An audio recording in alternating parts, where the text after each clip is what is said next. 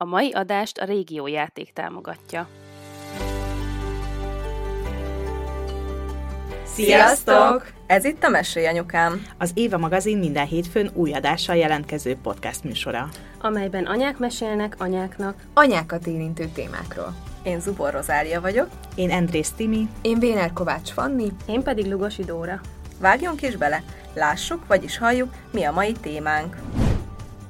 A kisgyereknek a legfontosabb tevékenység a szabadjáték, mondta dr. Bekerdi Tamás, amivel mi is teljesen egyetértünk.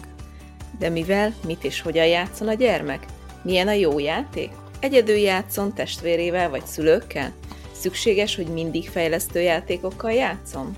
És miért fontos, hogy néha unatkozzon a gyermek, hogy ne szórakoztassuk őt mindig valamivel, hogy egyedül is megtanuljon játszani? És mindenre hogyan tudjuk megtanítani őt? A mai részben a régió játék szakértője Bojti Andrea, két gyermekes anyuka, klinikai gyermek és ifjúságpszichológus érkezett segítségünkre, hogy megválaszolja ezt a sok-sok kérdést. Ha túl sok a játék, tehát az túl sok inger,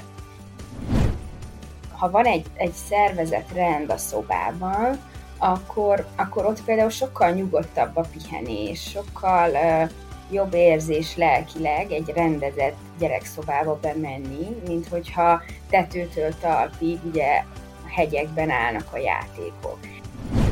Egyébként van minimál játék, tehát hogy azt, azt meg lehet határozni egész pontosan, hogy mi az, amire úgymond szüksége van egy gyereknek.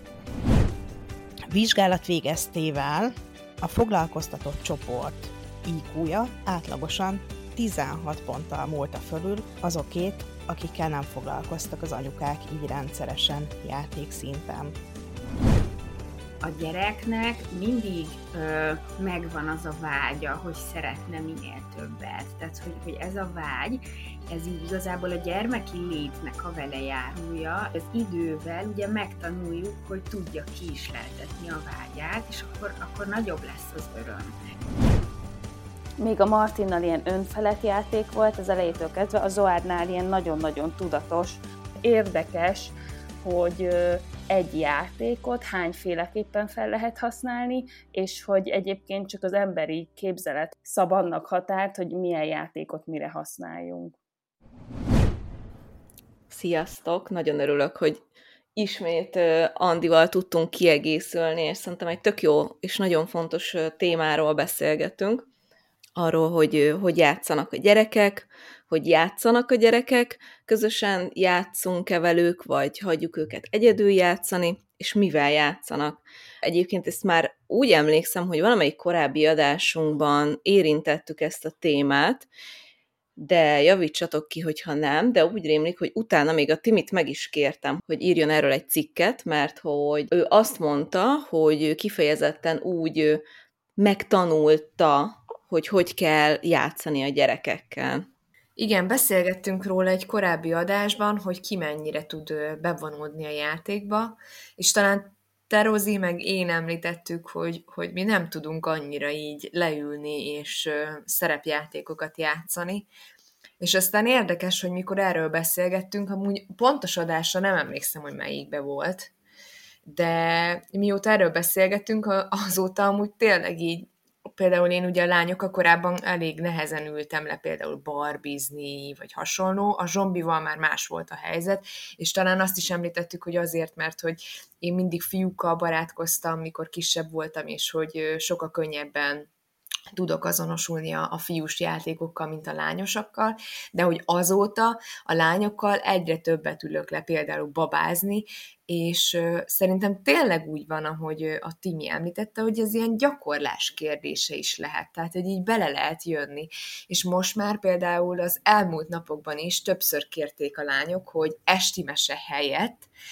barbizzunk még, vagy babázzunk még a szobájukba, úgyhogy tök érdekes, hogy most ilyen, ilyen programjaink vannak esténként.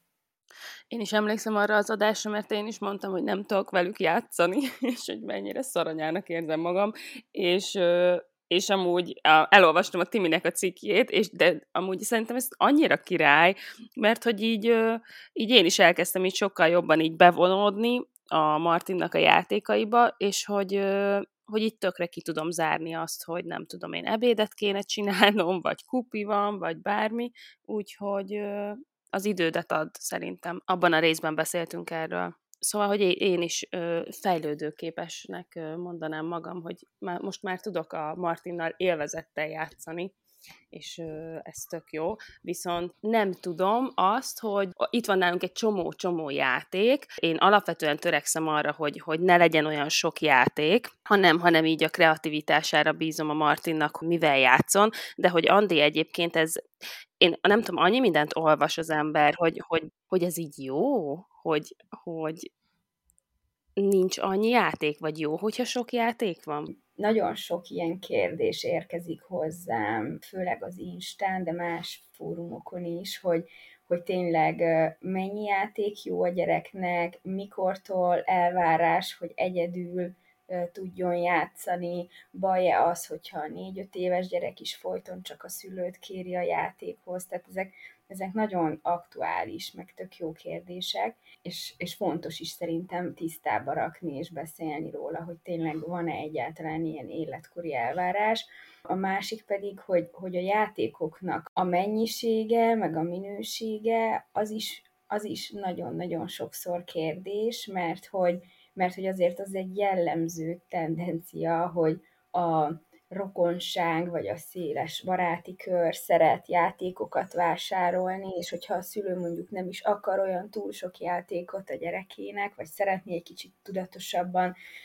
megtervezni, hogy milyen játékai legyenek, akkor is jön egy ilyen elárasztás, hogy akkor de már pedig veszünk, meg megsértődik a nagyszülő, hogyha ő nem vehet külön ajándékot egy-egy ünnepre. Tehát az, hogy milyen, meg mennyi játéka legyen a gyerekeknek,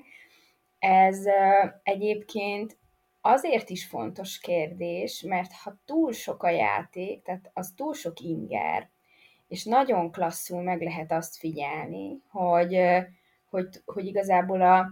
az élettérnek a rendezésével, az, hogyha ezeket a játékokat megfelelő módon az ember kiszelektálja, hogyha készít egy ilyen dobozt, amiben kirakja azokat a játékokat, amiket átmenetileg mondjuk nem használnak, és rotálja, tehát mondjuk egy jó részét a játékoknak lehet így rotálni, és akkor ugye mindig az újdonság hatásával hat, meg hogyha ha van egy, egy szervezet rend a szobában, akkor, akkor ott például sokkal nyugodtabb a pihenés, sokkal uh, jobb érzés lelkileg egy rendezett gyerekszobába bemenni, mint hogyha tetőtől talpig ugye hegyekben állnak a játékok. És azért azt lássuk be, hogy ez igazából egy tudatos munka kell, hogy legyen, mert tényleg nagyon könnyen egyrészt a gyerekek is szétpakolnak, nagyon sokféle játékot, nagyon sokféleképpen szét lehet pakolni a lakásba, tehát igazából egy kisgyerekes lakásba mondhatni, és szerintem ez, hát nem tudom, nálunk biztos, hogy így van, hogy, hogy a, a lakás összes pontján lehet körülbelül játékokat találni, és ugye ennek a tudatosságnak tényleg van egy, van egy jó hatása pszichésen a, a, az egész családra. Egyébként Kim John Payne ír erről tök részletesen az Egyszerű Gyerekkor című könyvében, ahol, ahol ez is például egy szempont, hogy a, a, a gyerekkornak ez a fajta egyszerűsítése, meg ez a rendezése, ez, ez, ez erre voltak is a kutatások, meg csináltak is ö, olyan ö, vizsgálatokat, és van is ilyen esetleírás a könyvben, hogy terápiásan milyen jól hat, mondjuk akár egy-egy pszichiátriai diagnózissal rendelkező gyerekre az, hogyha végig mennek ezen a tematikán. De mondjuk az a könyv nagyon érdekes abból a szempontból, hogy az amerikai példákat hozza, és azért azt szerintem ti is látjátok, vagy tudjátok, hogy Amerikában nagyon túlzásba tudnak esni, szóval azok meg már nagyon szélsőséges, hogy hogy, hogy ott mennyi cuccot halmoznak föl a gyerekeknek. De és akkor Timi, szerintem most mesélj kicsit a, a cikkedről, hogy te hogyan is tanultál meg játszani a gyerekeiddel. Nagyjából a gyermekágyi időszak elején megtalált egy könyv, aminek az a címe, hogy Anya, taníts engem, Deákné B. Katalin írása egyébként, és ez a könyv egészen a születéstől, a néhány hetes kisbaba kortól, a kisiskolás korig foglalja össze.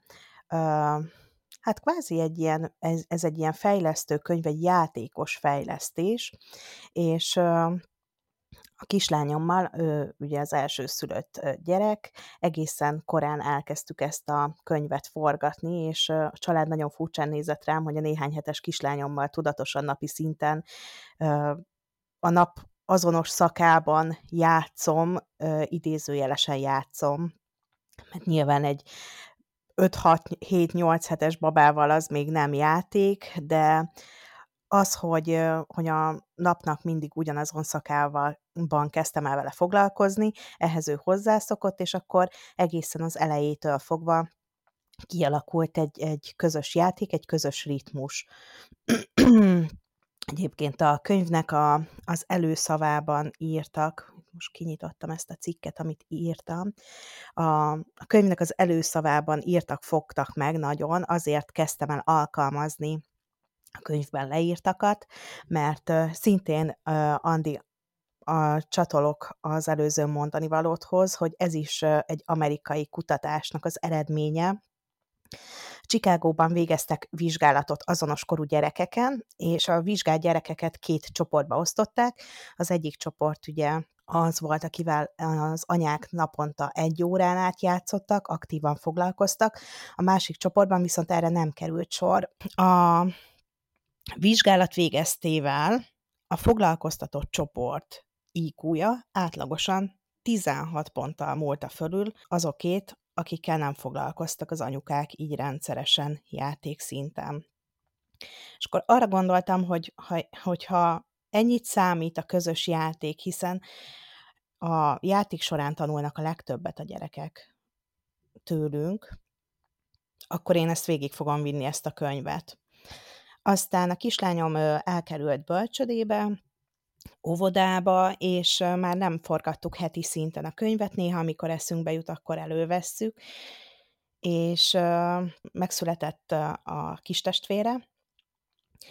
és elfelejtettem teljesen ezt a könyvet, és a Milóval, a kisfiammal nem csináltuk ezt néhány hetes kora óta, nem, nem csináltuk ezt végig,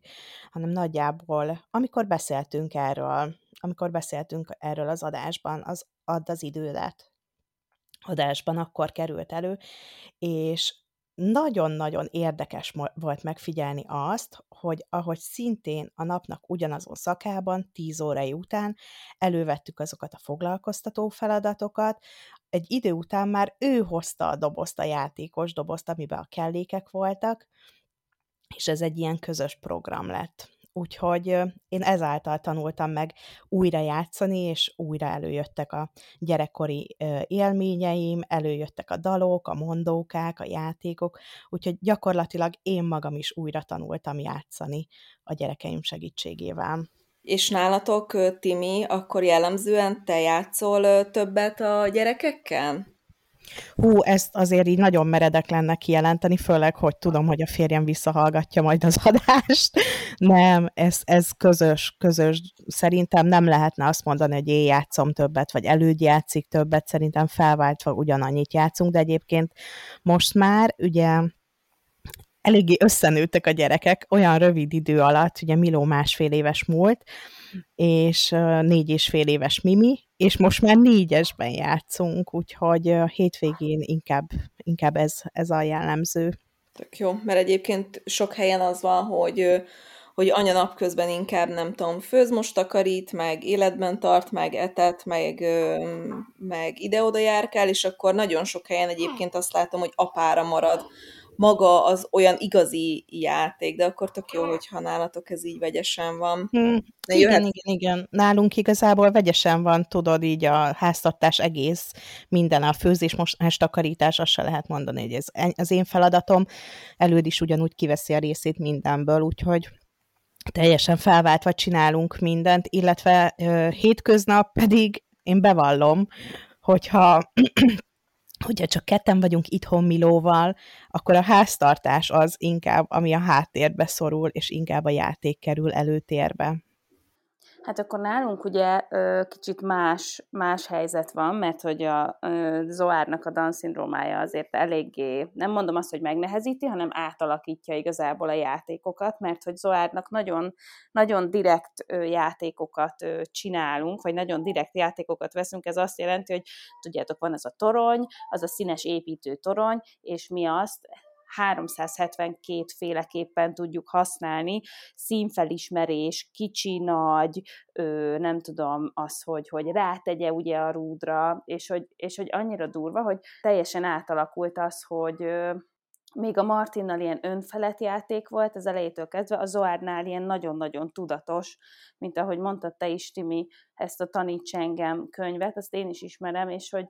hogy, hogy ilyen nagyon nagyon tudatosan játszunk vele, és ez az elején egyébként nagyon fura is volt, hogy úgy élvezzük a játékot az Zoárdal, hogy közben tudjuk, hogy közben egy csomó mindent meg kellene ezdekből tanulnia, de most, hogy így egyre nagyobb, és így egyre jobban látjuk azt, hogy, hogy nyílik az értelme, így meg, így meg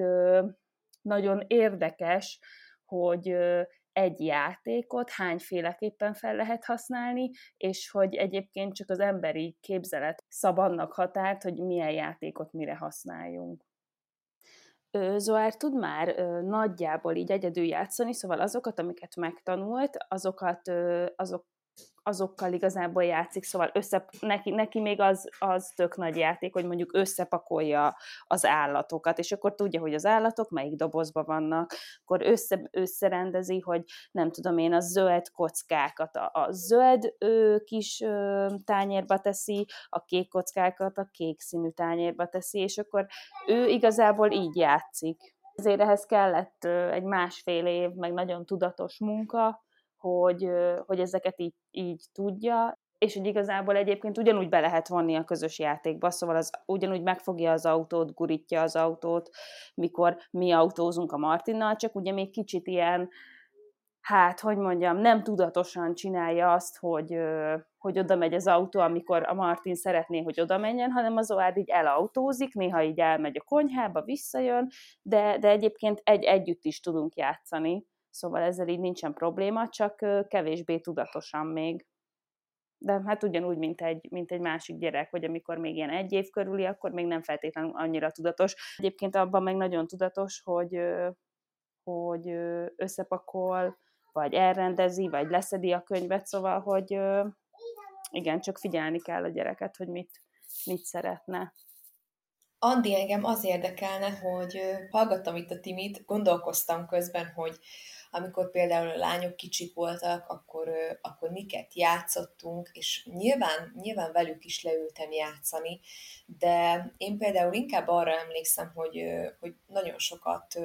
hát úgy kézműveskedtünk, hogy például amikor már elég nagyobb voltak, akkor gyurmáztunk, vagy rajzoltunk, vagy, vagy amikor már olyan nagyobb voltak, akkor odaállítottam őket magam mellé a konyhapulthoz, és együtt főztünk, vagy bevontam őket így a takarítási dolgokba. Szóval nagyon sokszor, hogyha így végig gondolom, az jut az eszembe, hogy inkább együtt csináltunk olyan dolgokat, amik, amik felnőtt dolgok, de őket is érdekelte. Nyilván mindig jöttek utánam teregettünk együtt, meg tényleg mindig beszálltak sütésbe, főzésbe, hogy ezek mennyire, mennyire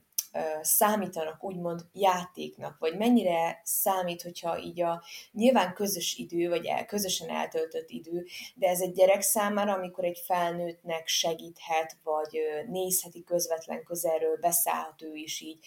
mondjuk nálunk a palacsinta sütés, főzés volt a nagy ö, ö, szám, azt imádták a lányok öntögetni, a tejet, a lisztet adagolni. Ez, ez mennyire számít így a játéknak gyerekkorban, mert ö, a kisfiunkat is nagyon érdekli a sütés-főzés, ő inkább a kávéfőzésbe szeret így beszállni az apukája mellé, és nagyon sokat gondolkodom rajta, hogy csak az a játék, amikor leülünk velük, és és mondjuk színes kockákból építünk egy várat, vagy a Montessori tornyot építjük fel, vagy az is számíthat játéknak, hogyha bevonjuk őket így a napi rutinunkba, és együtt csinálunk valamit. Ez egy jó kérdés, igen, mert hogy, mert hogy ez annyiban ugye nem szabad játék, hogy, hogy van egy kerete, tehát nyilván a palacsintát azt ugyanúgy csinálod, és, és akkor tulajdonképpen uh-huh. ugye abban nem a, nem a gyerek dönt, hogy mit szeretne, de hát a gyerekek számára abszolút játék, szóval ők, ők, ők így felfedezik ezeken a tevékenységeken keresztül a, a világot, meg az életet, és igazából a gyerekeknek sokszor egyébként ez a legfontosabb, hogy mindegy, mi csak így együtt legyünk, meg együtt csináljuk, uh-huh. és, és nyilván ennek is ugyanúgy van egy tök jó fejlesztő hatása, egy tanul, meg, meg leginkább ugye az, hogy, hogy megtanulja így a, a, a szülővel együtt a dolgokat, meg az utánzás is egy olyan ö, funkció, ugye, ami, ami hát nagyon sokáig jellemző még a gyerekekre, hogy utánozzák a felnőtteket, és, és alapvetően végül is ez, ezek a tevékenységek, ha úgy vesszük, akkor mindenki számára élvezetesek, tehát a felnőtt is, vagy legalábbis a legtöbb felnőtt szereti azt, hogyha ha így, így együtt tüsténkedhet a gyerekkel. Tehát mindenképpen ez is egy ö, ö, nagyon fontos, meg hasznos területe így a, a közös játéknak, meg az együtt töltött időnek. Egyébként még egy olyan gondolatom lenne ehhez, hogy azt nem tudom, ti megfigyeltétek-e, de én, én, én tudom állítani, és a terápiás munkám során is azt tapasztalom, hogy azért nehéz a gyerekekkel ö, tényleg ilyen hosszan, meg kitartóan felnőttként szabad játékot, meg szerepjátékot játszani. Azért, mert mi már ugye felnőttként, a saját felnőtt agyunkkal belegondolva, teljesen másként élünk meg egy adott szituációt, és mondjuk amikor a gyerek a játék keretein belül például elkezd valami durvát, vagy agresszívet, vagy azt, azt játsza, hogy most akkor nem tudom, meghal a nyuszika, akkor ebbe, ebbe óhatatlanul ott vagyunk a, a racionális agyunkkal, és kattogunk, hogy na úgy úristen, hogy már azt játsza, hogy meghal a nyuszika, holott közben az egész egy teljesen szimbolikus dolog, és, és nem is kéne igazán beleavatkoznunk, és, és én azt tapasztalom, szülőként is, meg terapeutaként is, hogy, hogy azért ez egy nagyon nehéz így a maga nemében, hogy, hogy tényleg úgy részt venni benne, hogy hagyom, hogy a gyerek irányítson, meg hogy úgy vagyok jelen a játékban, hogy, hogy az támogatja a gyereket, és nem arról szól, hogy, hogy valamilyen formában megpróbálok beavatkozni.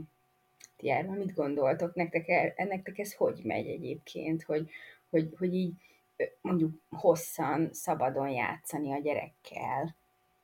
Dóri? Én nagyon elfáradok benne. Nagyon, és, és tényleg az, abban fáradok igazából el, hogy kontrollálom saját magam, hogy ide mit mondanék, vagy, vagy mi az, amit így ösztönből csinálnék, vagy mi az, ami a reális, vagy ami, amit így gondolok, mert hogy nálunk most az van, hogy úgy kezdett el játszani a Martin, hogy a számba adja a szavakat, és nem mondhatok mást, és 122 egyére is eljátszuk, hogy a kis sárkány jön, és mondja nekem, hogy anya, Vedd észre, hogy jön a kis sárkány. Jaj, ott jön a kis sárkány, mondom én 172 egyére, és akkor, mondj, és akkor játszunk egy 10 percet úgy, hogy már előre tudom, hogy mi, mikor mi fog történni, és hogyha nem úgy csinálom, akkor, akkor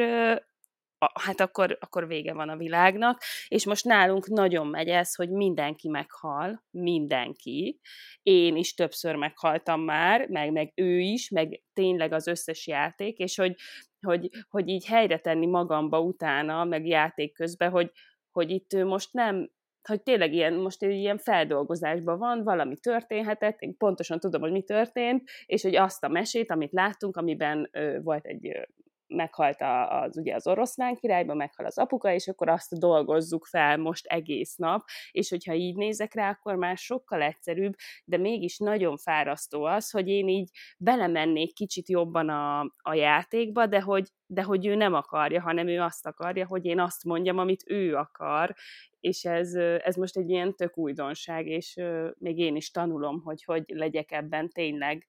jó fej, vagy partner neki. Úgyhogy én elfáradok benne, igen.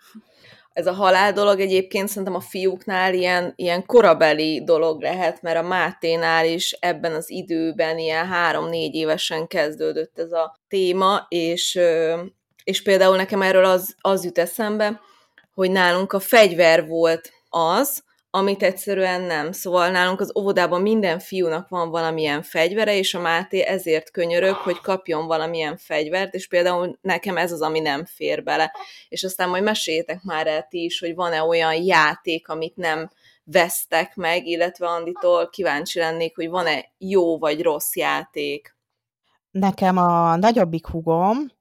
kettő és fél évvel fiatalabb, mint én, és egyébként Dóri, amiket most mondtál, én teljesen emlékszem rá, hogy nálunk ez ilyen vitaforrás volt, hogy megmondtuk egymásnak, hogy mit fog mondani a szerepjátékban. Szóval kvázi csináltunk egy ilyen színdarabot, és akkor én elmondtam, hogy jó, most akkor ez fog történni, erre te ezt fogod válaszolni. Akkor azt válaszolta, amit kértem, és akkor ő meg megmondta, hogy arra a mondatra én mit fogok válaszolni. És hogyha ugye ütközött az akaratunk, akkor jött a nagy vita, és akkor jött a, a büntetés, illetve a, a szétválasztás. Úgyhogy szerintem ez tök normális, hogy így játszanak. Vagy nekem legalábbis nagyon élénkek ezek az emlékeim, és akkor ezért nekem nem volt furcsa, hogy Mimi is annyi idős korában egyébként, mint Martin, így kezdett el játszani. De Andi majd ezzel kapcsolatban biztos elmondja a véleményét az, hogy mi nem fér bele nekünk játékszinten, igazából még nem volt olyan, amire azt mondtam, hogy ez biztos nem veszem meg, de, de magamban tudom, hogy mondjuk me, melyek azok a babák, amiket nem szívesen engednék be Miminek a szobájába. egyébként fegyverek, nem tudom, szerintem eljön annak is majd az ideje, nem tudom elképzelni, hogy ne legyen neki fakardja, vagy fapuskája, de szerintem meg kell tanítani majd azzal is így játszani. Ez amúgy érdekes kérdés, ami, amiről most beszélgetünk, hogy jó játék, rossz játék, meg hogy mm, Timi most említetted, hogy mik azok a dolgok, amiket nem szívesen látnál a gyerekek szobájában, és nekem is abszolút így volt ugye volt egy elve, hogy na, ilyen játékot biztos, hogy nem, és mai napig, hogyha mondjuk így látnak a lányok valahol egy olyan játékot, amit én tudok a felnőtt fejemmel, hogy fú, hát ez egy, egy teljesen felesleges dolog. Nálunk ugye erre az a szabály lett kitalálva, hogy hogy ugye vannak ezek az alkalmak, a születésnap, karácsony, gyereknap hasonlók, és minden ilyen alkalomra egy olyan dolgot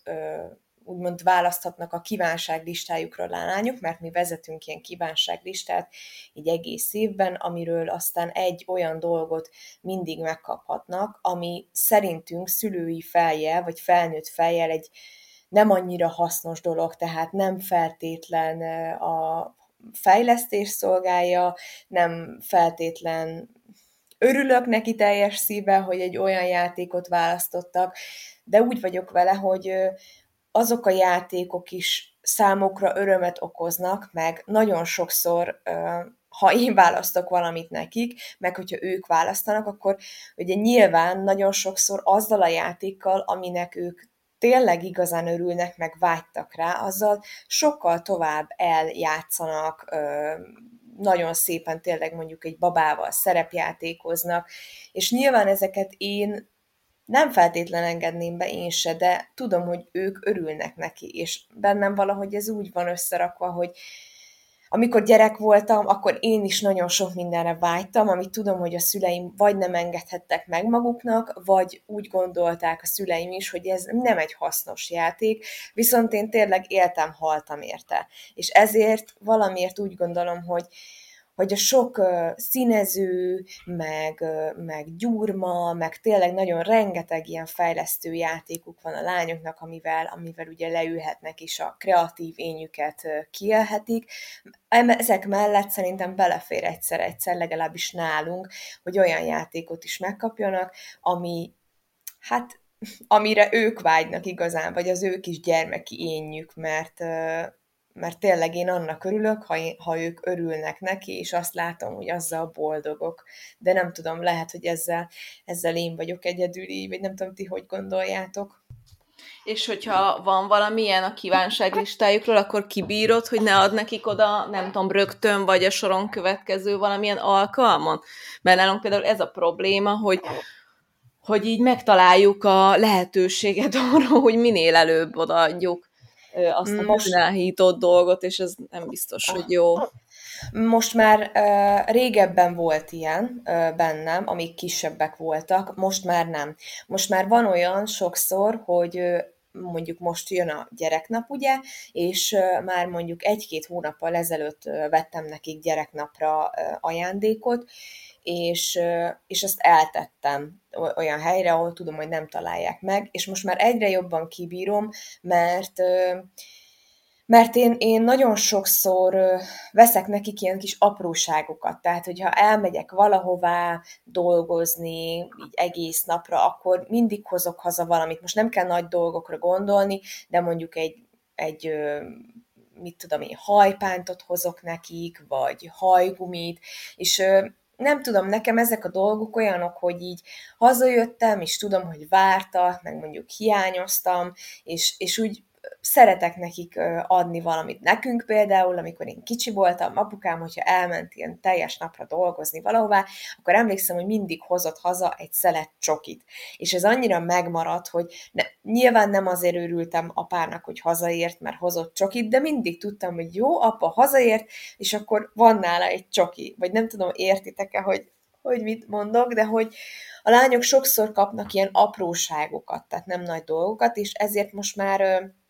most már igen kibírom, meg hát azért nálunk tényleg igyekszem tartani ezt az egyensúlyt, úgymond, tehát nagyon sokszor kapnak ugye könyveket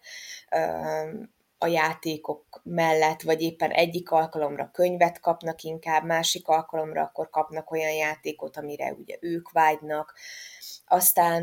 még be nem ütött ugye ez a vírus meg Covid helyzet, előtte azért nagyon fontosnak tartottuk, hogy élményeket adjunk, és talán az utóbbi időben is erősödött fel az, hogy hogy még inkább odafigyelünk arra, hogy a kívánságlistájukról mi az a játék, aminek igazán örülnének, mert én úgy érzem, hogy a gyerekek nagyon-nagyon sokat veszítettek ezzel az elmúlt hát nem is tudom már mióta vagyunk benne, másfél éve, vagy nem tudom, hogy jól számolok-e, másfél éve, igen. Tehát, hogy kimaradtak a, kimaradt a lányoknál például a szülinapi zsúr, kimaradt a szokásos szülinapi élményünk, ami most már, tehát eddig minden évben volt, ugye most az kimaradt, és lehet, hogy egy kicsit ugye az elmúlt időszak miatt talán tudat alatt kompenzálunk is azzal, hogy tényleg megvesszük azokat a játékokat, amit, amit ugye, hogy az előbb említettem, szülői fejjel racionálisan gondolkodva tudok, hogy hát lehet, hogy ö, nem fogják olyan sokáig használni, vagy nem lesz annyira sokáig nagy szám az a játék, de amúgy meglepő módon nagyon sok olyan játék, amire tényleg ők vágynak, nagyon sokáig így ö, el, elő van véve, és nagyon sokáig játszanak vele, úgyhogy nálunk most, most ilyen helyzetek vannak, aztán remélem, hogy hamarosan visszatérhetünk inkább az élményekre. Én elmesélhetem, hogy mit kapott nálunk az Emma gyereknapra. Képzeljétek el, hogy hogy amióta megszületett a kis huga, azóta nagyon éli ezt a babázást, és így állandóan babát szoptat, meg az összes babáját megtalálta a popsikrémeket, és tetőtől talpig bekente őket, és elvette az egyik nap az autós babaülést is, úgyhogy, úgyhogy én egy olyan babát rendeltem neki, ami autós babaülésbe van, hogy, hogy ne a nagyot kelljen cipelnie, meg az megmaradhasson a Fridának, úgyhogy, úgyhogy kisanyuka lett a kislányom, ő neki ezt adtam, és erről megint egy kérdés jut eszembe, mert hogy ugye van, van, e, van ez a sztereotípia, hogy a babázás az lányoknak való, meg a nem tudom, az autózás fiúknak, és, és emlékszem, hogy a, amikor a Máté négy éves volt, akkor, akkor ő állandóan a Budai Péternek a videóit nézte, és itthon az volt a program, hogy ovi után elmentünk a zöldségeshez, salátát vettünk, meg almát vettünk, és akkor fölszeletelte az almát, a salátát lereszelte, vagy nem tudom, a karalábét, nem a répát reszelte le, és akkor a salátát is fölvagdosta, és akkor ott a születésnapjára mondtam a családnak, hogy akkor dobjunk össze, tudjátok, egy ilyen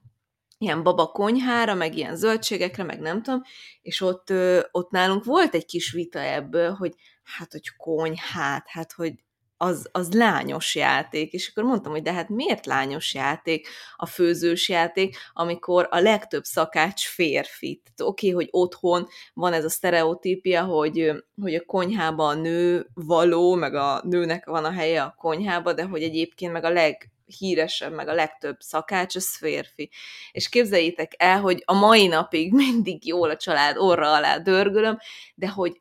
ez a játékkonyha volt szerintem az elmúlt hat év legjobb beruházása, mert a Máté is még a mai napig játszik vele, pedig tényleg már hat éves, és az Emma is nagyon-nagyon imádja, és nagyon jó kreatív dolgokat találnak ki ö, vele,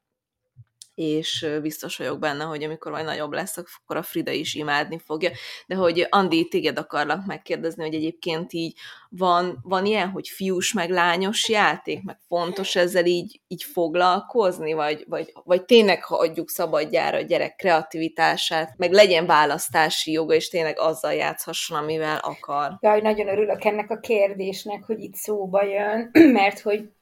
ezeket a sztereotípiákat így mi felnőttek tartjuk, meg mi, az, mi, mi építjük tulajdonképpen így bele a gyerekekbe,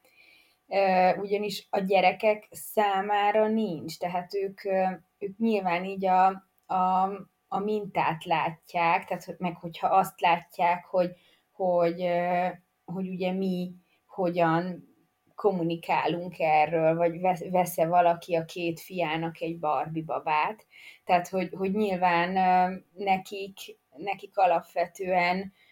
ha a kezdetektől adott az, hogy mindenféle játék van, akkor ők játszák azt, ami aktuálisan éppen érdekli őket, és akkor ugye ehhez képest, hogyha ha meg azt ö, ö, kapja a szülőtől, mondjuk egy kisfiú, hogy te ne játszál a rózsaszín játékkal, mert az lányos, vagy a babakonyhával, vagy a Barbie babával, akkor, akkor nyilván ez egy olyan minta, egy olyan üzenet, amit utána ő már beépít. Tehát az, hogy bemegy egy ovis csoportba, és ott már ilyen nagyon szisztematikusan elszeparálva játszanak lányosat és fiúsat a, a, a gyerekek, az, az, az azért van, mert addigra már megtanulta a gyerek a környezetéből, hogy, hogy milyen a fiús meg a lányos játék. Erre én egy saját példát is mondanék, hogy nálunk teljesen észrevétlenül alakult ki az, hogy a, most a színek jutnak itt az eszembe, hogy vannak ilyen mindenféle színes kis poharaink, meg műanyag ö, ö, tányérkáink, és egy idő után kezdte el a két és fél éves kisfiam mondogatni, hogy ő már, hogy ő már nem eszik a rózsaszínből, de ezt konkrétan az öt éves nővérétől tanulta el, mert ő meg állandóan erről beszél, hogy a rózsaszín a lányos, a rózsaszín a lányos, tehát nem csak a szülőtől, hanem a testvérétől, meg, meg tényleg így a környezettől is ezt megtanulja a gyerek. Még ami, ami, ami kérdést én tényleg nagyon gyakran megkapok, az az, hogy, és, és rendszerint a fiús a szülőktől, hogy kétségbe esett levél azzal kapcsolatban, hogy a, a kisfiú előnyben részesíti a különböző lányos játékokat, barbit, meg, meg hogy beöltözik e, lánynak, és anyukának a magas sarkujában szeret otthon e, játszani, és hogy vajon ez hogyan fog hatni az ő nemi identitására. És ugye ez a kérdés tulajdonképpen persze, hogyha valaki ebben nagyon járatos, akkor ezen már felháborodik, hogy hú, de hát egyáltalán hogy merülhet fel ilyen egy szülőben, meg hogy hát, hogy hát és akkor mi van, hogyha majd a gyerek egyébként ettől függetlenül homoszexuális lesz, és persze nyilván tudjuk ezeket a válaszokat, de közben mégis szerintem tök fontos elmondani, mert, mert ez tényleg ott van az emberekben, az átlag emberekben, hogy, hogy, hogy, hogy fél attól, hogyha, hogyha a gyereknek van egy ilyen érdeklődési köre óvodás korban, hogy, hogy nagyon az ellenkező nemű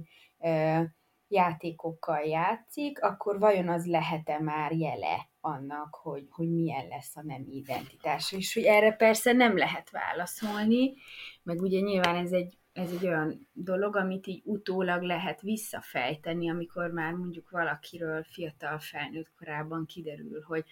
hogy mondjuk ő a, az azonos neműekhez vonzódik, akkor lehet, hogy már utólag ezeket így össze lehet rakni, de nyilván nem lehet azt mondani, hogy minden kisfiú, aki lányos dologgal játszik, annak majd más lesz a, vagy annak majd homoszexuális lesz a, a nemi identitása. Tehát, hogy igazából ezek a kérdések is felszoktak ennek a kapcsán merülni, és szerintem, szerintem ezt is jó így tisztázni, hogyha már szóba került. De egyébként ebbe is milyen durva, nem? Hogy belegondoltok, hogyha egy kislány autózik, vagy nem tudom, rendőröset játszik, akkor mindenki így azt mondja, hogy jaj, de jó kis életre való, meg kis vagány kislány, de hogyha egy fiú áll neki babázni, akkor rögtön mindenki, úristen, izé, majd akkor biztos emiatt lesz meleg, meg homoszexuális, miközben miért nem gondolhatjuk, hogy lehet, hogy emiatt lesz tök jó apuka, mert hogy kicsi korától kezdve érdekli ez a babázás, meg milyen Igen. dolog. Szóval hihetetlen, hogy, hogy ebbe is ez hát van. Hát ez van, ez van, és tényleg nem szoktak lányos szülők ilyen kérdésben írni, tehát igen, ez leginkább így a fiúknál, és amúgy kifejezetten van, aki meg is írja, hogy igazából nem is neki, hanem az apukának, meg a nagypapának vannak ezzel kapcsolatban komolyabb fenntartásai. De azért lássuk be azt, hogy ez egy valid problémakör, és, és abszolút jó, hogyha ha beszélünk rá, és egyáltalán nem mindenki számára egyértelmű erre a kérdésre az adott válasz. És, és, és neked van igazad, Rozi, hogy alapvetően, alapvetően azért itt az, hogy a gyerek mindenféle játékkal játszik, meg nyitott egy csomó dologra, meg, meg nincsenek olyan nagyon ezek a szerepek leosztva, férfinői szerepek, ez, ez alapvetően inkább támogatja azt, hogy, hogy felnőttként is nyitott legyen arra, hogy, hogy tényleg nem, nem kövesül bele mondjuk a, a, az ő családja majd egy ilyen nagyon hagyományos szerepkörbe. Tehát, hogy fontos az, hogy, hogy így főleg a mai világunkban már tényleg azt gondolom, hogy egyre, egyre inkább abba tart a világunk, hogy, hogy ne legyenek ennyire nagyon mereven leosztva a férfi-női szerepek, és ugye ez már kisgyerekkorban elkezdődik ezzel, hogy, hogy nyitottak vagyunk a mindenféle játékokra.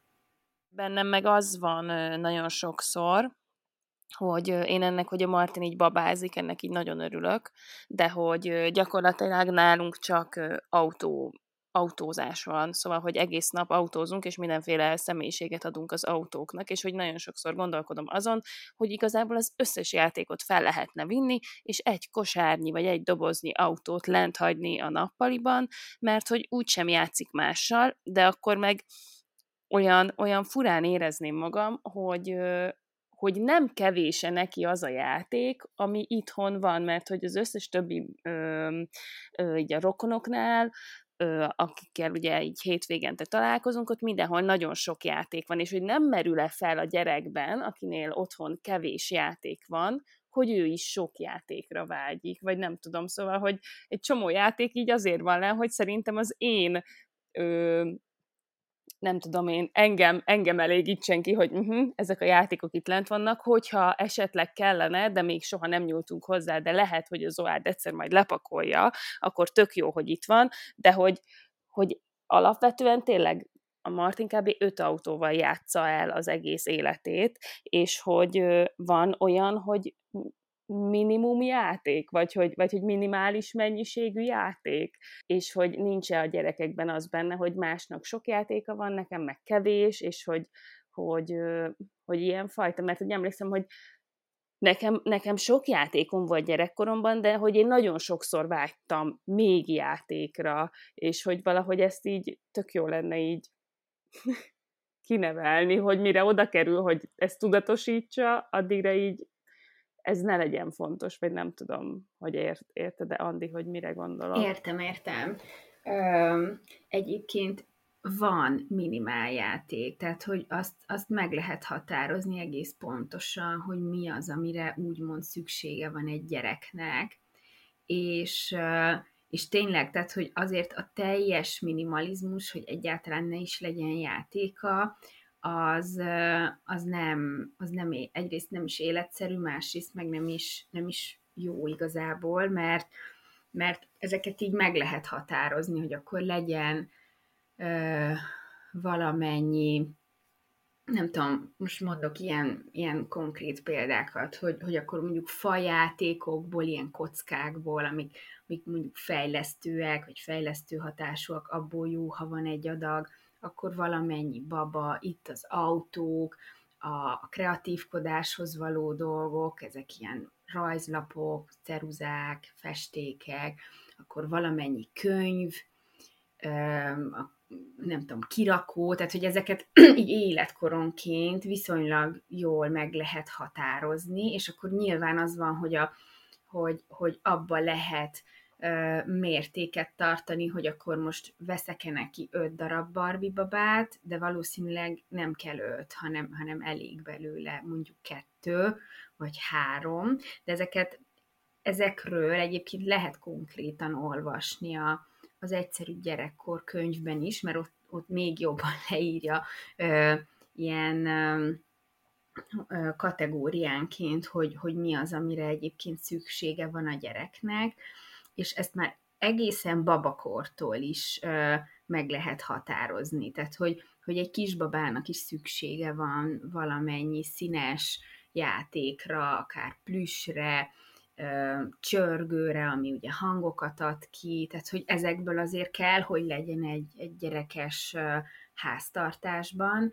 és én még hagy kapcsolódjak itt ahhoz, hogy a gyereknek mindig ö, megvan az a vágya, hogy szeretne minél többet. Tehát, hogy, hogy ez a vágy, ez így igazából a gyermeki létnek a velejárója, és ez egy tök jó dolog, amit még a Fanni mondott, hogy,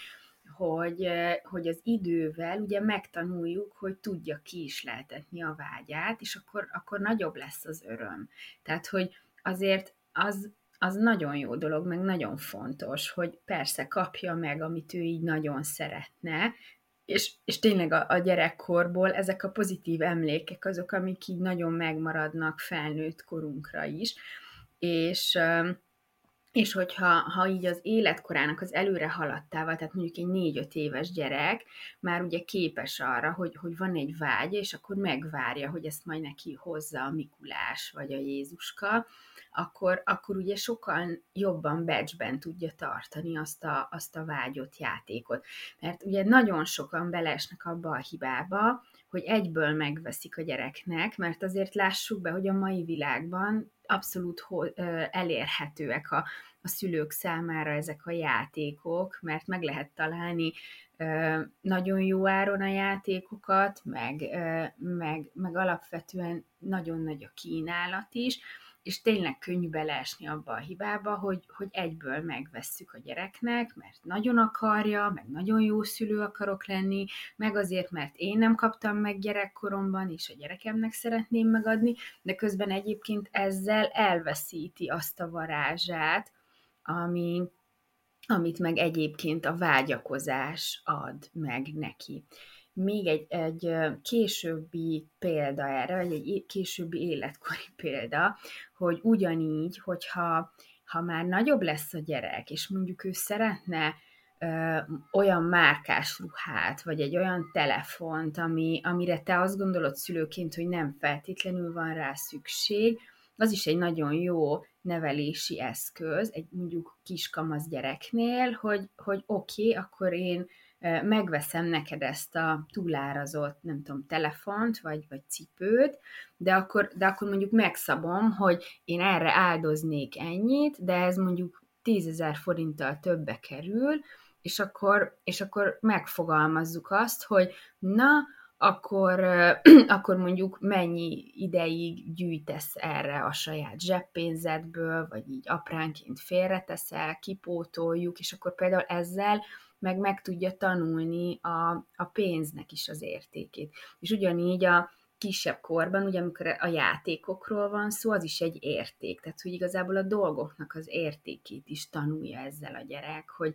hogy, hogy igen, akkor minél inkább vágyok rá, meg teszek érte, ugye később meg gyűjt is érte, annál, annál értékesebb lesz számára, és annál kevésbé valószínű, hogy, hogy, hogy egy olyan felnőtté válik, aki mondjuk nem tudja kezelni a saját értékeit, meg a pénzét. Én, én bevallom őszintén, hogy a, a tavalyi év volt nekünk itthon az, ami, amikor azt megbeszéltük a férjemmel, hogy, hogy egy kicsit úgymond így limitáljuk így a, az ajándékokat, meg nyilván a játékoknak az érkezését, mert hát ugye én bloggerként nagyon sok mindent kapok, és sokszor nem nekem érkeznek a dolgok, sajnos, hanem, a, a gyerekeknek küldenek nagyon sok mindent, nem csak játékot, hanem, hanem bármi mást, egészen apróságot, ami, ami nagyon jó dolog, nagyon örülök neki, csak amikor régebben mindig odaadtam azonnal, még aznap, amikor megérkeztek ezek a dolgok a lányoknak, ezeket az ajándékokat, vagy meglepetéseket, akkor egy idő után azt vettem észre, hogy ilyen természetessé kezd nekik válni, hogy hazajönnek mondjuk oviból, és akkor kérdezik, hogy na, ma mi érkezett? Meg hogyha érkezett mondjuk nekem valami, akkor, akkor azonnal, hogy hát de nekik miért nem érkezett, meg hogy akkor, akkor ez most nem is igazság, meg hasonló, és akkor villant fel bennem egy ilyen vészvillogó, hogy ajaj, ez így nem lesz nagyon jó irány, hogyha így mindig azt fogják gondolni, hogy így minden nap jár valami, tehát hogy így hazajönnek óvodából is, és akkor voltak már olyan megjegyzések, hogy hát mert ők most ovi, oviba voltak, és most hazajöttek, és akkor ezért most jár valami, Úgyhogy akkor beszéltük meg az apukájukkal, hogy, hogy nem, hogy így, így, így félreteszem, tényleg néha, néha összegyűlnek így a dolgok, de mindig félreteszem így szülinapra, húsvétra, most ugye gyereknapra, és én azt szoktam még csinálni, legalábbis azzal igyekszem megtartani az arany középutat, mert én tényleg próbálok próbálok így mindenbe így, így igazából egy ilyen középút felé haladni, hogy engedek is, tehát hogy, hogy meg is lehet beszélni, ugye, ahogy ezen említettem, hogy legyenek olyan játékok, amiket ők, amire ők vágynak, de de én úgy gondolom, hogy azt nagyon sok mindent, amit, amit ők kapnak, azt próbálom úgy kommunikálni felük, vagy úgy megbeszélni feléjük, hogy, hogy ez egy nagyon jó dolog, és nagyon szerencsések, de ebből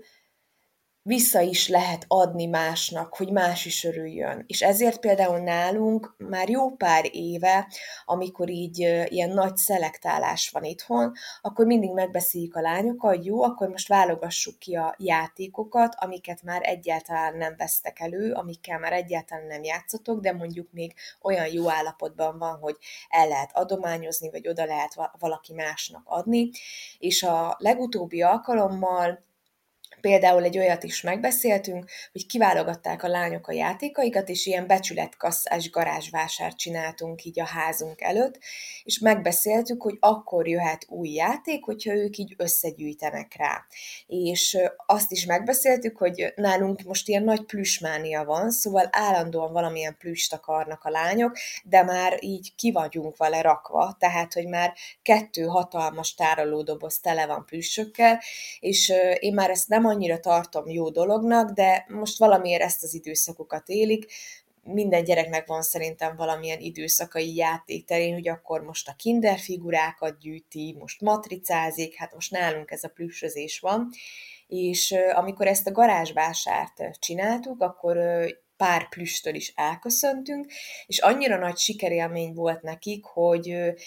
hogy ugye becsületkasszás garázsvásár volt, és hogy így mentek ki így 10 percenként megnézni, hogy akkor melyik játékot vitték el, és mennyi pénzt hagytak nekik ott, és annyira jól sikerült, hogy nem csak ugye egy új plüst, amire vágytak, vagy amit kiszemeltek maguknak, azt tudtak belőle venni, hanem így próbáltam őket afelé is így irányítgatni, vagy terelgetni, hogy akkor legyen belőle egy olyan játék is, amivel így családosan is, meg ők ketten is közösen tudunk játszani, és akkor így vettek egy társas játékot is.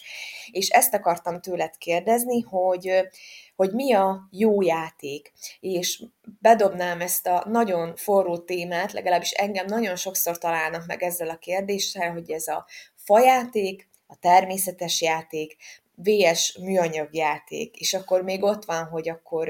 mennyi fejlesztő játéka legyen, mennyi olyan játéka, amit ugye abba a kategóriába sorolunk, hogy annyira talán nem a fejlesztés célját szolgálja, és amúgy villog, zenél, és nem tudom milyen kinézete van, és mellette még a társas játékok is ott vannak. Legalábbis én így rendszerezem, hogy szerinted kell-e valamilyen arányt tartani, vagy oda lehet-e figyelni valahogy, hogy a műanyag játékok most ugye annyira nem élveznek nagy népszerűséget, és én ezt tényleg csak abból vonom le, hogy nagyon sokszor megkérdezik, hogy én inkább fajátékot vagy műanyag játékot választok-e a gyerekeknek. Hogy szerinted kell-e és hogyan lehet, hogyha kell, hogyan lehet ezek között megtalálni egy egyensúlyt, vagy kell-e egyáltalán erre odafigyelni? Hát fajátékból sem kell túl sokat felhalmozni, tehát hogy igen, ez, ez divatos és népszerű, hogy azt mondjuk, hogy minél naturálisabb fajáték, természetközeli anyagokból, és akkor tulajdonképpen igazából ebből is el lehet halmozni a gyereket. Tehát arra kell figyelni, hogy, hogy egyrészt a mennyiség, másrészt pedig van még egy olyan szempont, hogy mondjuk, hogyha visszakanyarodunk a fegyverekhez, például a fegyverből is teljesen más az, hogyha úgy fegyverezik a gyerek, hogy ő kinevez egy tárgyat annak, hogy, na, hogy akkor most azzal puskázik, és akkor tulajdonképpen igazából itt a képzeletére van bízva az, hogy amivel ő felruházza azt az adott tárgyat, és mondjuk lehet az egy konyhai szűrő is, most, hogy egy, egy ilyen életközeli példát hozzak, tehát nagyon sok mindennel tud a gyerek játszani, és ő felruházza, ez egy sokkal jobb játék, mint hogyha veszünk a boltban egy teljesen élethű gépfegyvert, ami ugye uh-huh. hozza ezt, hogy, hogy, hogy ugyanúgy néz ki, mint a valódi, és az, az, az egyben le is korlátozza a gyereknek a fantáziáját, meg a képzelőerejét, illetve még ami fontos, hogy, hogy akár félhet is tőle. Tehát, hogyha minél inkább a gyerek fantáziájára van bízva az, hogy, hogy ő miként használ egy-egy eszközt, vagy hogyan ruházza föl a játékát tulajdonságokkal, akkor jó eséllyel ő nem fog olyan dolgot beleképzelni a játékába, amitől fél. De hogyha ilyen nagyon, nagyon élethű bizonyos szempont, meg nagyon korlátozza a gyerek fantáziáját, akkor sokkal inkább benne lehet még ez is, hogy fél tőle. De egyébként a műanyag játékokra sem mondanám azt, hogy mumus, de nyilván értem, hogy, hogy itt a környezetvédelemtől kezdve nagyon sok szempont lehet, ami úgymond ellene szól. Alapvetően nincsen azzal gond, hogyha ha van műanyag játéka is a gyereknek, akár mondjuk egy homokozó készlet, vagy egy ká, a kádba játékok, vagy, vagy, vagy bármi, inkább az ebben a fontos, hogy, hogy, hogy ne árassza el a, a, a lakást, meg a gyereket, tehát hogy a mennyisége fontos, meg, meg ilyen szempontból a minősége, hogy, hogy, hogy jobb az a játék, ami olyan, olyan kevésbé, mondjuk tehát kevésbé ilyen életszerű, hogyha ha erre gondolok, hogy, hogy fegyver, meg hát nem tudom, ezt nem tudom jól kifejezni, vagy jobban kifejezni, de hogy, de hogy ilyesmi. És, és szerintem alapvetően a legtöbb családban tényleg az szokott a probléma lenni, hogy túl sok. Tehát, hogy túl sok a játék, és uh-huh. akkor tulajdonképpen azért veszíti el a vágyat a gyerek, mert, mert egyszerűen ott ül egy játék halmaznak a közepén, és át se látja, azt se tudja, hogy mi hol van, több részes játékoknak már rég elvesztek a különböző részei, tehát hogy igazából, hogyha őszinték akarunk lenni, és most ilyen módszeresen végig menne az ember a saját gyerekének a szobáján, meg az egész lakásán, akkor kiderülne, hogy ezeknek a játékoknak is egy jó része már ilyen szempontból inkább szemét, mert meg, sincs a ré- meg sincsenek a részei, vagy nem is tudja már úgy használni a gyerek. Tehát akkor nem kell, nem kell annyira tartanunk a műanyag játéktól, hogyha van otthon, de hogy ahogy mondod, hogy inkább, inkább az legyen egy minőségi. Igen, minőségi, és, és tényleg az, hogy, hogy, hogy ilyen, ilyen struktúráltan átgondolt, hogy, hogy igen, akkor ha, ha vannak műanyagok is, mondjuk akár egy, most beleértve itt azt, hogy egy baba, vagy, vagy bármilyen kirakós játék, baba, baba játékok, mert ugye abban is elég sok van, tehát az, az nem baj, igen. legyen is, tehát nem lehet, tehát az sem, az sem ideális, hogy most akkor egy kisbabának csak natúrfaszínű kockái és csörgői legyenek, tehát hogy jó az, hogyha van valamennyi színvilág is a szobájában, de, de igazából tényleg a, a minősége, meg a mennyisége az, amin lehet, amin, amin lehet változtatni, és én abszolút ajánlom azt is, hogyha ha azt érzi egy család, hogy túl sok a játék, akkor el kell pakolni, és ilyen rotálásokat csinálni, hogy, hogy akkor, akkor van egy dobozunk, abba együtt bepakolunk egy adag játékot, levisszük a pincébe, és három hónap múlva felhozzuk, kipakoljuk a játékokat belőle, örülünk neki, és ugyanannyi játékot visszateszünk, és újra levisszük. Ezek tök jól működnek, meg így, így, így meg lehet azt is őrizni, hogy a gyerek újdonságként éli meg azt, amikor előkerülnek a, a régi játékai tulajdonképpen. Tehát, hogy ilyen kis trükkökkel azért lehet élni. Akkor arról beszélgessünk még, ti mennyire szoktatok online játékokat vásárolni, vagy inkább boltba szoktatok bemenni? Hát az az igazság, hogy nem csak játékterén, de én így az online vásárlást annyira nem élem. Szóval én egy kicsit ilyen régi módi vagyok ebből a szempontból is, hogy nekem szükségem van arra, hogy megfogjam, megnézzem, megtapintsam, forgassam, és én, én ez alapján tudok vásárolni de nem csak játékot mondom, igaz ez mondjuk ruházatra, vagy bármilyen más eszközre, egyedül könyv van, amit tudok online rendelni, mert hát nyilván egy csomó értékelést el tudok olvasni róla, és ö, célzottan vásárolom a könyveket. Úgyhogy én általában személyesen szoktam játékokat vásárolni. Én meg, ö, én nagyon szeretek az interneten vásárolni, online, bármit, gyerekjátékot is én egyébként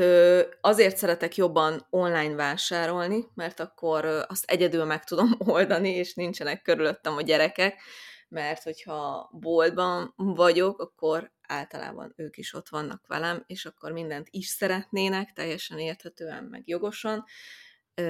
úgyhogy, úgyhogy én, én,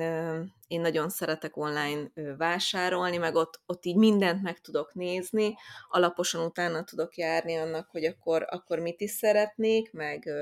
meg hol lehet esetlegesen a legjobb áron,